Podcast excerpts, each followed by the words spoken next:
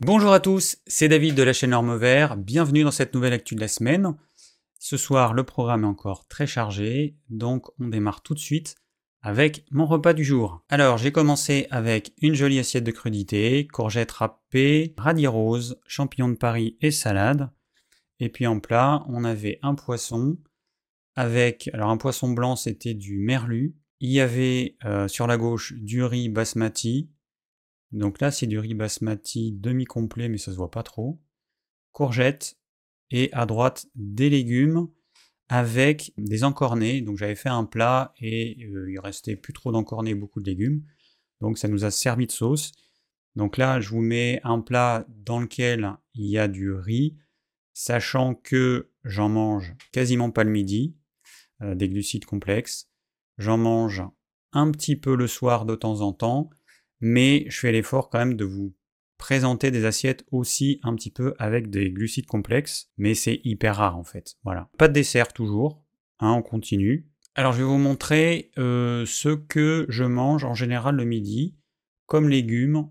Alors c'était hier, c'est pas des assiettes aussi jolies que ce que je fais d'habitude, mais ça va vous donner une petite idée. Donc là vous voyez de la salade verte avec la courgette râpée, Ensuite, qu'est-ce qu'on a? Des asperges. Alors là, on est encore à la pleine saison des, asperges. Les vertes, elles sont infiniment meilleures que les blanches. On peut quasiment tout manger sans les éplucher. Et en plus, là, euh, sur mon marché, une productrice qui vend euh, des asperges déclassées, alors je sais pas pourquoi, doivent être un peu petites, 5 euros le kilo. Donc franchement, super bonne. Là, c'était un petit bol avec euh, concombre, hein, il restait plus beaucoup. On avait déjà mangé pas mal radis rose, poivron vert, tout ça c'est local et de saison, je le précise. Là j'avais fait cuire quoi? Brocoli et l'artichaut, que je mange le soir, l'artichaut, le brocoli le midi. Là c'était des légumes, j'avais fait un plat, donc là il reste des légumes. Pareil, des légumes de saison, sauf du coulis de, poivron rouge que j'ai fait euh, l'été dernier. C'est ce qui donnait la couleur, mais il n'y avait pas de tomates. Alors ensuite, il y a autre chose que je vais vous montrer. Euh, ça, je l'ai mangé, donc c'est une salade de riz que j'ai mangé un soir où on avait un invité. Donc là, il y a des carottes râpées, courgettes râpées, champignons de Paris, un œuf dur, du riz basmati. Et puis ça, c'est un repas qu'on avait mangé un midi. Donc pareil, on a mangé beaucoup de riz basmati. J'en ai fait un petit peu trop, comme j'ai pas l'habitude d'en faire. Et donc, on avait des courgettes avec du chou chinois, revenu à la poêle avec des épices. Donc notre riz basmati et puis un pilon de poulet fermier local. Alors ensuite, on passe à l'actu. Donc je vais commencer par euh, le fait que certains de mes abonnés se sont plaints sur la chaîne de Cynthia, la chaîne Via Felicia Cynthia, dans une vidéo qu'elle a faite, j'en ai déjà parlé plusieurs fois, et donc, euh, euh, bah, ils ont dit que je les aurais bloqués. Je vais être très clair. Euh, j'ai un modérateur, j'en ai déjà parlé, j'ai un modérateur qui s'occupe de gérer en partie les commentaires YouTube et qui, qui a la main assez légère sur le bouton blocage dans la mesure où il veut me protéger. Voilà, donc quand vous avez une chaîne YouTube, quand vous avez des gens qui vous insultent, qui disent des choses pas très sympas sur vous, même si vous savez que ces gens, vous, les rencontrerez jamais et que s'ils étaient en face de vous, ils n'auraient pas le courage de vous dire le quart de ce qu'ils vous ont dit euh, en commentaire, eh ben, ça nous impacte. Voilà, c'est comme ça. C'est Alors avec le temps, ça va un petit peu mieux, mais je sais qu'il fait ça pour me protéger. Du coup, bah, j'ai fait une petite réunion avec lui, et, et donc on a décidé que avant qu'il bloque des personnes qui m'en qui parlent avant, pour que je vois un petit peu euh, euh, quel est le, contenu du commentaire qui lui pose problème. Et voilà. Bon, il y aura toujours des commentaires négatifs, des commentaires agressifs, des commentaires injurieux méchants. Ça, je fais confiance à certains. Donc, euh, David Van Dien Gunnen, je ne sais pas comment ça se prononce, ou Julot, hein, vous n'êtes pas, ou vous êtes en tout cas plus bloqué sur ma chaîne alors essayez de vous comporter respectueusement parce que si vous avez été bloqué, je ne sais pas quelle en est la raison, mais si vous avez été bloqué, c'est que vous avez dû dire des choses euh, pas cool. Mais je euh, je lis pas tous les commentaires, euh, hein, vous doutez bien que j'ai déjà des journées bien remplies et que je réponds dans la mesure du possible, mais que je lis pas 100% des commentaires, c'est pas possible. Hein, parce que en 5 ans, j'ai fait je sais plus combien de centaines de vidéos, et que tous les jours, il y a des commentaires qui viennent de toutes les vidéos que j'ai déjà publiées. Voilà, donc ça fait beaucoup. Alors maintenant, je vais vous parler de la chaîne Sequoia Santé. Donc c'est Fabien qui m'a demandé il y a quelques semaines de donner euh, mon avis sur cette chaîne. Et c'est assez marrant parce qu'en fait, euh, ben, j'avais découvert cette chaîne euh, peu de temps avant, une ou deux semaines avant. Donc j'ai trouvé ça rigolo que, eh bien, qu'il me demande à ce moment-là. Alors Sequoia Santé, voici leur chaîne. Donc on voit que j'ai déjà vu certaines vidéos. Alors, donc c'est quoi cette chaîne? Eh bien c'est deux médecins qui sont passionnés de longévité et de bien-être, qui sont rencontrés durant leurs études de médecine. Donc il y a Victor qui est médecin nucléaire et Boris qui est neurologue. Grâce à leurs études de médecine, bah, ils ont des connaissances que je n'ai pas. Et puis euh, ils ont leur expérience en tant que médecin hein, euh, qui, euh, qui est importante. Donc il y en a un qui dit dans une vidéo d'il y a un an qu'il avait commencé à être médecin en 2015. Voilà. Donc ils expérimentent également ce qu'ils conseillent sur eux et sur leurs patients, et puis bah, ils partagent leurs connaissances au plus grand nombre. Donc ça c'est ça c'est sympa et c'est bien d'avoir, euh, je trouve, des médecins qui se posent des questions et qui euh, et puis qui recherchent. Euh, voilà, c'est super intéressant. Alors eux ils sont plus, enfin ils sont axés vers le régime alimentaire carnivore cétogène. Alors moi je j'ai tendance à rester sur un régime omnivore avec une forte diminution des glucides parce que j'ai une tendance naturelle à me méfier des régimes qui me semblent un petit peu extrêmes. Alors peut-être qu'il n'est pas extrême parce que, je parle de leur régime, euh, bah, après ils se basent sur l'anthropologie, ils ont fait des expériences, des analyses sanguines, et puis bon j'ai découvert leur chaîne euh, il n'y a pas longtemps. Hein. Donc euh, intéressant, très très très intéressant.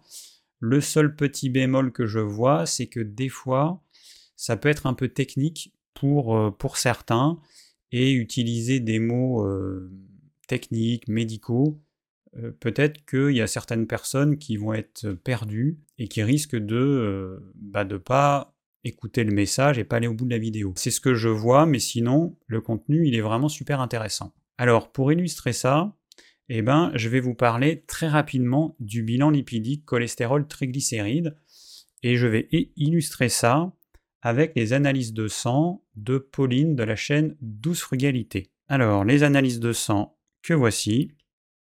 Donc là, j'ai fait une capture d'écran d'une vidéo qu'elle a publiée il y a quelques mois et ce qu'on peut voir, c'est que au niveau des triglycérides, elle est bien au-dessus de la moyenne. Alors c'est quelqu'un qui euh, suit le régime HCLF, donc qui a une alimentation avec 80% de glucides minimum, et hum, qui a une glycémie à jeun qui est bonne, mais il faut savoir que c'est une sportive. Quand elle interprète ses valeurs, en fait, elle va dire, euh, bah voilà, j'ai juste un marqueur qui est en dehors des clous, donc ça pose pas de problème. Alors déjà c'est faux, il y en a deux. Il y a triglycérides qui est trop élevé, beaucoup trop élevé, et HDL, cholestérol, qui est bien trop bas. Pour elle, ça pose pas de problème. Alors, je pense qu'elle n'a pas conscience de ce que ça veut dire. Les triglycérides, ce sont les lipides qui sont en circulation dans notre sang. Ce qu'il faut savoir, c'est que quand on a des triglycérides qui sont trop élevés, et surtout lorsqu'on sait qu'elle suit un régime majoritairement composé de glucides, ce qui se passe est très simple, c'est que comme elle apporte à son corps matin, midi et soir du sucre, donc du glucose et ou du fructose, eh bien le corps va en priorité utiliser ce glucose parce que la grosse problématique du corps, c'est que un excès de glucose, c'est un vrai problème en termes de santé, notamment au niveau des artères. Et du coup, eh ben, les triglycérides ne vont pas être utilisés. Donc on va avoir des triglycérides qui vont rester dans le sang sans être utilisés. Et ça, c'est un vrai problème.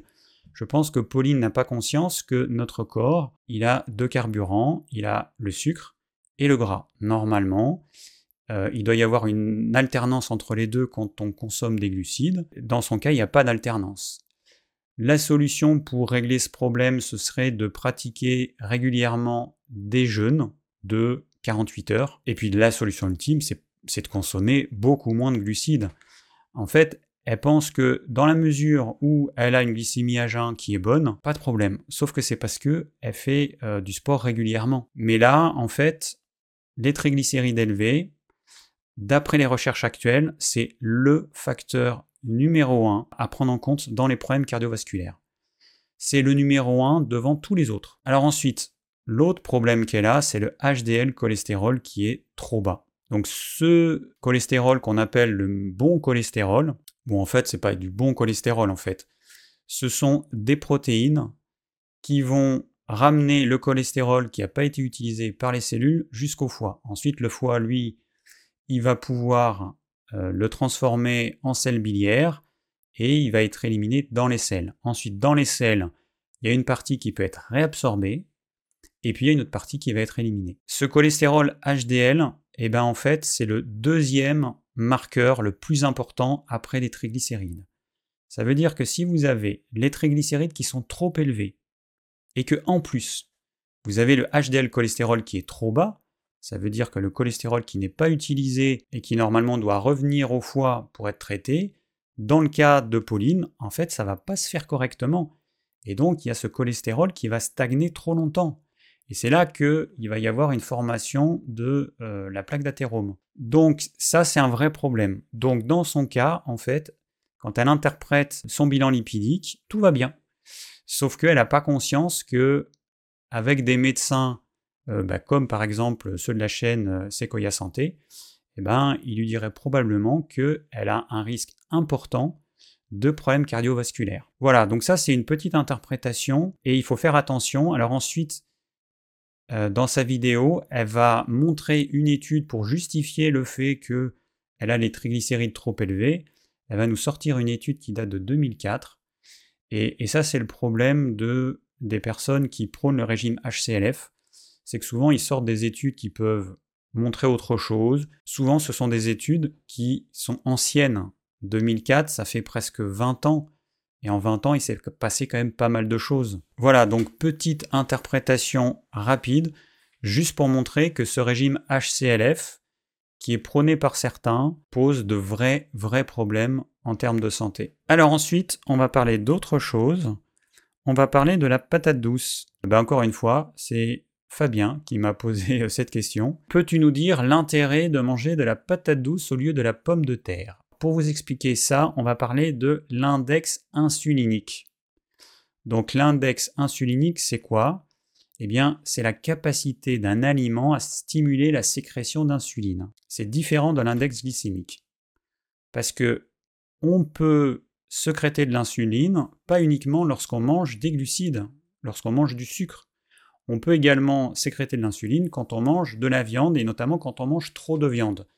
Et dans le régime carnivore où il y a trop de viande, eh bien, on va sécréter beaucoup d'insuline et ça peut favoriser le syndrome métabolique.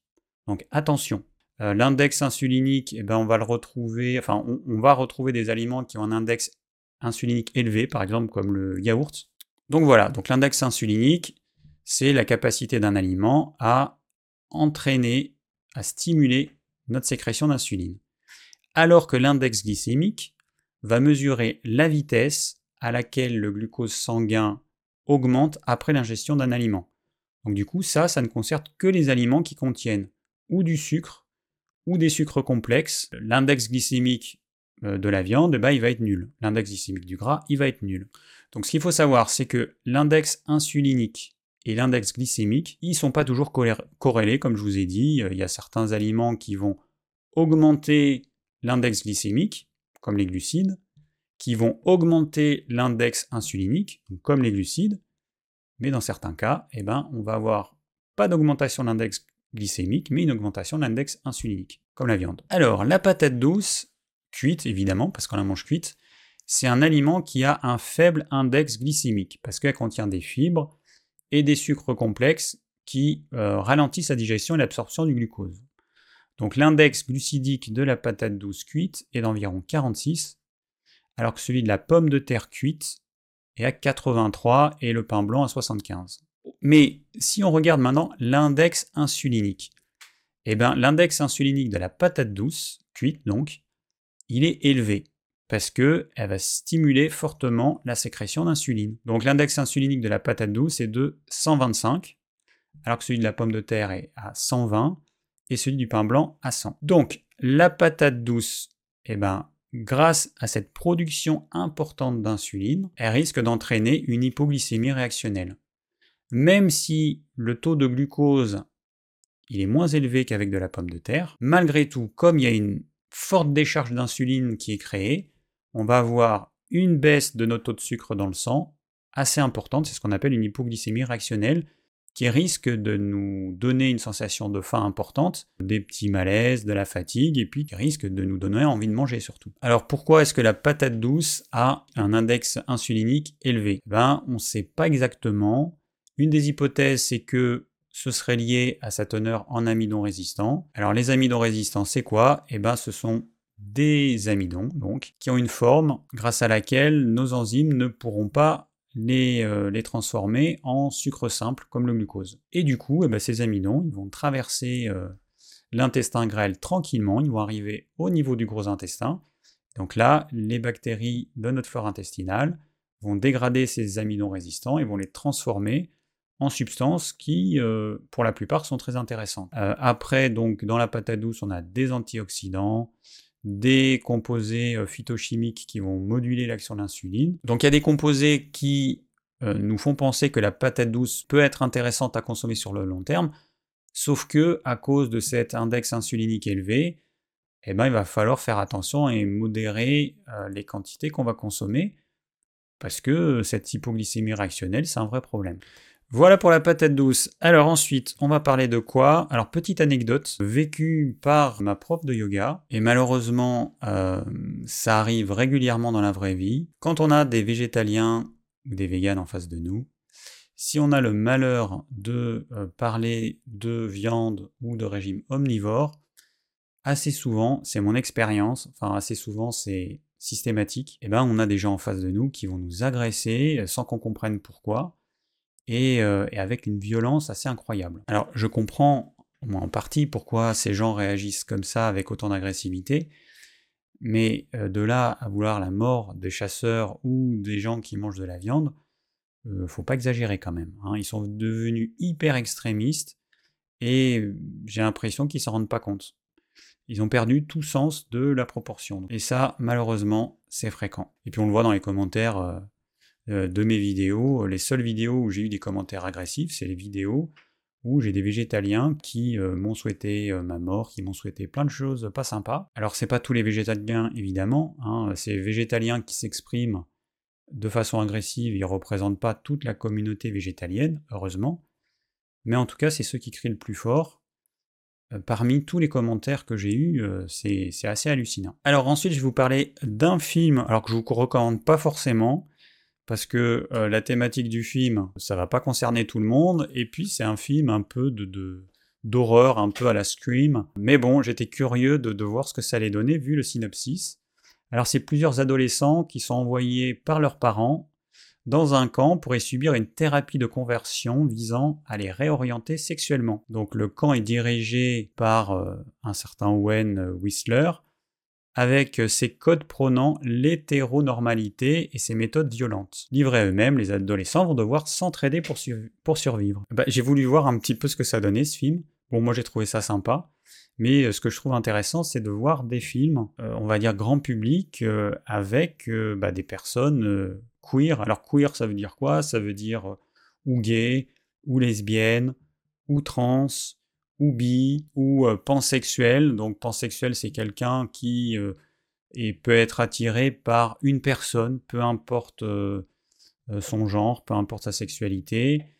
Voilà, donc queer, ça regroupe un petit peu tout ce qui n'est pas hétérosexuel. Donc c'est pas mal, ça évolue. Alors le problème c'est que j'ai reçu un commentaire pas top du tout qui ne m'a pas plu d'Aragon, avec des choses que je trouve hallucinantes en fait, en 2023. Alors bon, c'est un commentaire hyper long, donc je vais pas tout vous lire, mais bon, il nous dit euh, il y a une recrudescence de l'intolérance et de la défiance vis-à-vis des LGBT, car ils sont souvent et de plus en plus associés ou corrélés, à tort ou à raison, au lobby LGBT, qui viennent faire de la propagande malsaine, pour ne pas dire criminelle, dans les écoles, auprès de nos jeunes enfants à leur expliquer qu'ils ne sont ni filles ni garçons et qu'il est une bonne idée de jouer avec le zizi du frère dans le bain.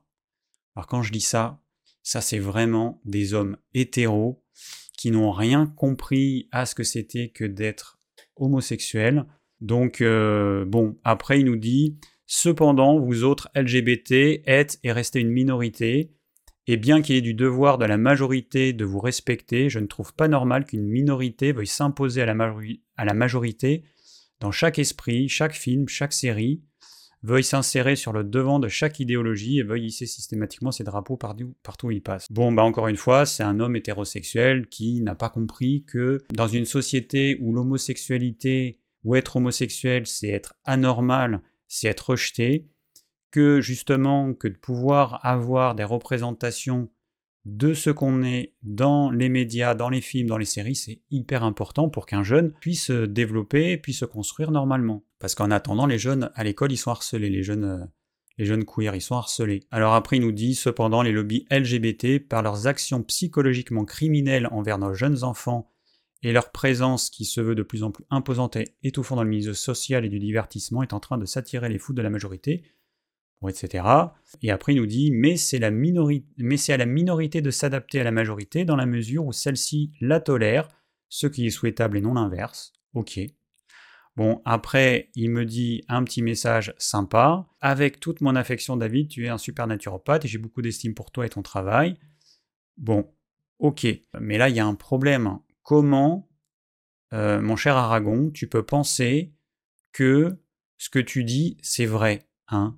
Euh, l'histoire de que les lobbies LGBT inciteraient euh, les parents, du coup, à leur dire de toucher le zizi de leur petit frère, enfin au petit garçon de toucher. C'est n'importe quoi, il faut arrêter avec ces conneries. Ça me fait penser au kit, au kit gay là, euh, de Bolsonaro. En plus c'est grâce à ça qu'il a été élu, cette espèce de, de, de timbré. Voilà, le kit gay, alors bon, euh, c'est complètement euh, bidon, évidemment. Il a repris un truc, il a repris aussi une BD de Titeuf, enfin bon, c'était du grand n'importe quoi. Donc il y a des articles, hein, j'ai vu des articles du Monde, de l'Express qui ont euh, expliqué un petit peu pourquoi c'était c'était du pipeau, évidemment. Est-ce que vous pensez vraiment qu'un lobby LGBT serait assez couillon pour penser qu'on va pouvoir transformer des hétéros en gays?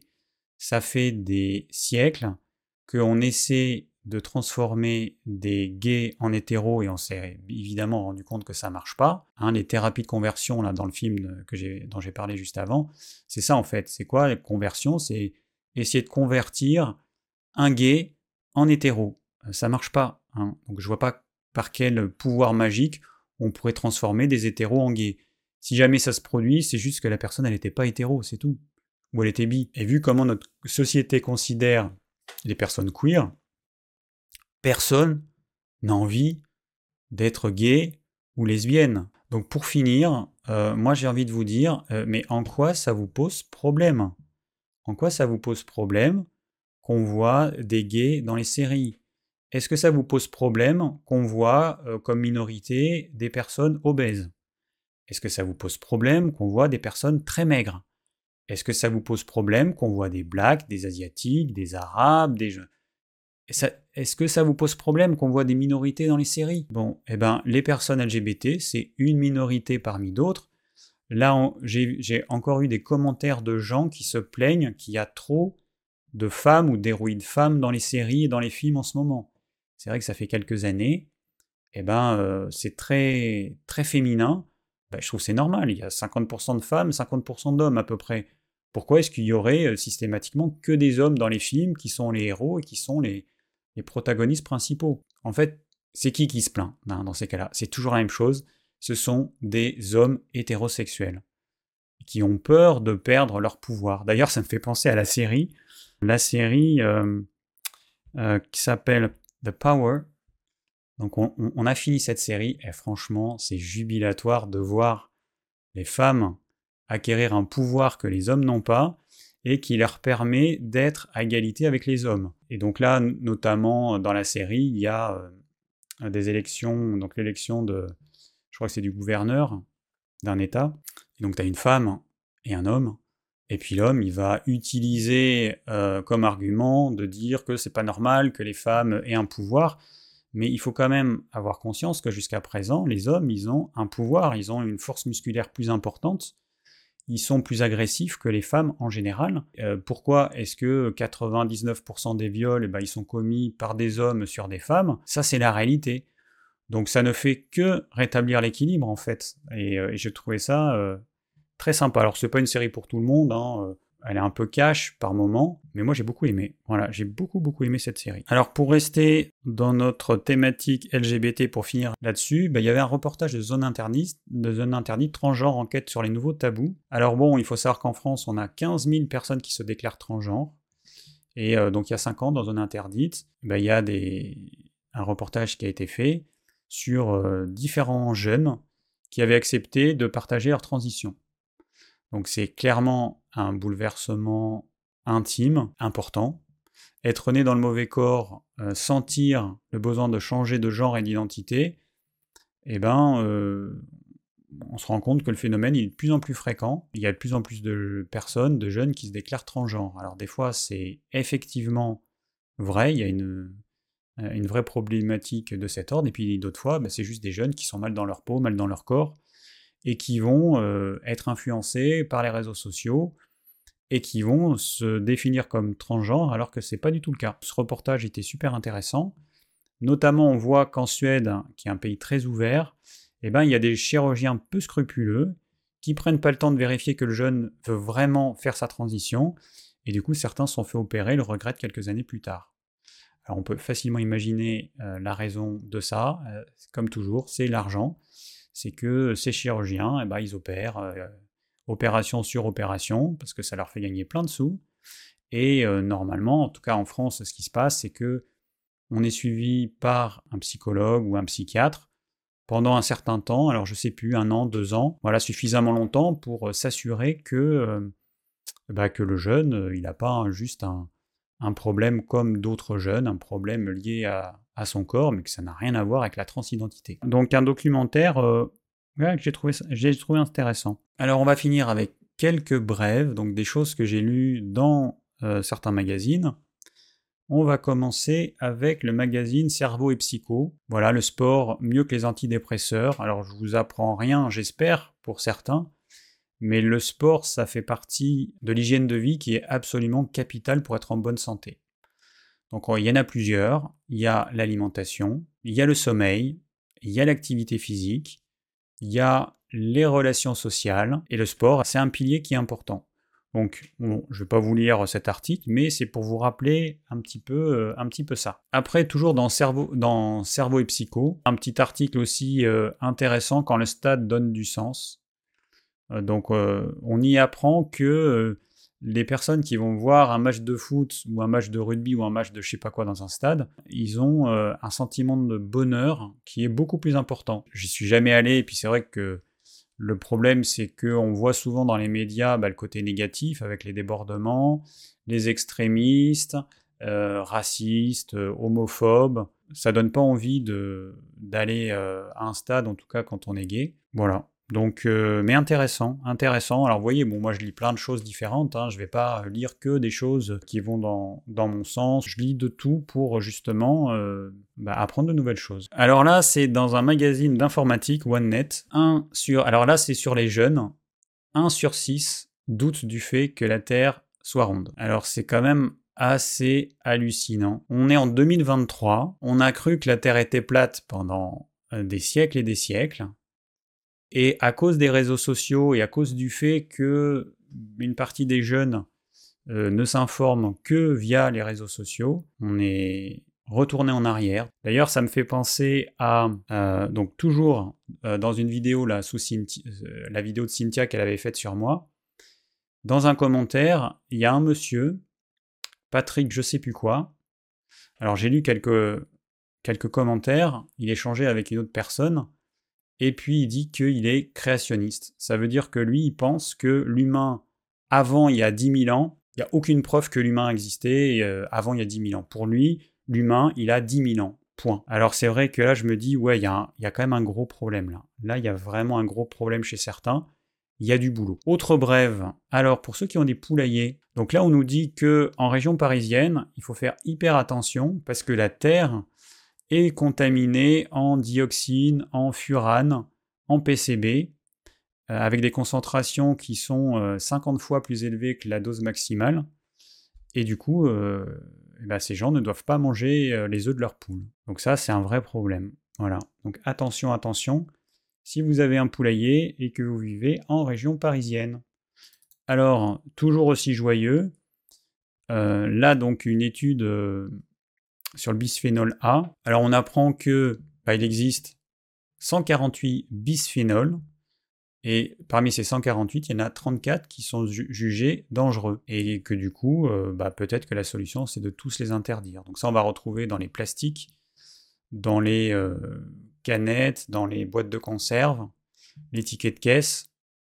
Voilà, donc attention, attention, euh, c'est pas anodin. Alors ensuite, alors là, donc là on est dans un... Alors avant c'était Que choisir. Là aussi c'est le magazine Que choisir. Donc là c'est un article sur les régimes en prévision de l'été. Donc là, il y a tous les régimes qui ont débarqué. Et donc là, on voit euh, les régimes, alors les pires régimes, compter les calories, remplacer les, féculents par des légumes. Bon, alors ça, c'est ce que je fais, mais c'est pas un régime, c'est à mon quotidien. Le forking, éviter la nourriture trop calorique. Euh, le régime hôtesse du l'air, donc le régime hyperprotéiné. Et une diète par signe du zodiaque, donc je savais même pas que ça existait. Donc, suivant euh, suivant votre signe, eh bien, on voit que vous allez manger. Alors pour les béliers, une monodiète est indiquée, tandis que le régime alcalin est recommandé aux vierges. Bon, euh, évidemment, c'est n'importe quoi, c'est complètement stupide. Donc ne suivez pas ce type de, ce, type de régime euh, qui, qui a aucun sens. Et puis pour finir, qu'est-ce qu'on apprend ici? Eh bien, on apprend que alors certaines marques, là qu'on voit à l'écran, euh, elles, indiquent sur leurs produits sans sucre ajouté sauf qu'elles rajoutent des édulcorants. Et donc elles sont hors la loi, hein, parce que euh, la réglementation européenne depuis 2006 eh ben, elle nous dit que euh, l'allégation sans sucre ajouté ne, peut être faite que si le produit ne contient pas de denrées alimentaires utilisées pour ses propriétés édulcorantes. Donc voilà, donc ça c'est euh, bah, comment tromper le consommateur. C'est parfois même des aliments qui sont plus caloriques que leur version où il n'y a pas la mention sans sucre ajouté. Donc encore une belle arnaque. Donc si vous consommez ce type de produits de merde, arrêtez de les consommer. voilà, j'ai pas d'autres messages à vous transmettre. Voilà, donc c'est la fin de cette actu de la semaine. J'espère que ça vous a plu. Si vous avez des questions, bah, vous pouvez les poser dans la rubrique commentaires. Et je vous dis à très vite pour une prochaine vidéo.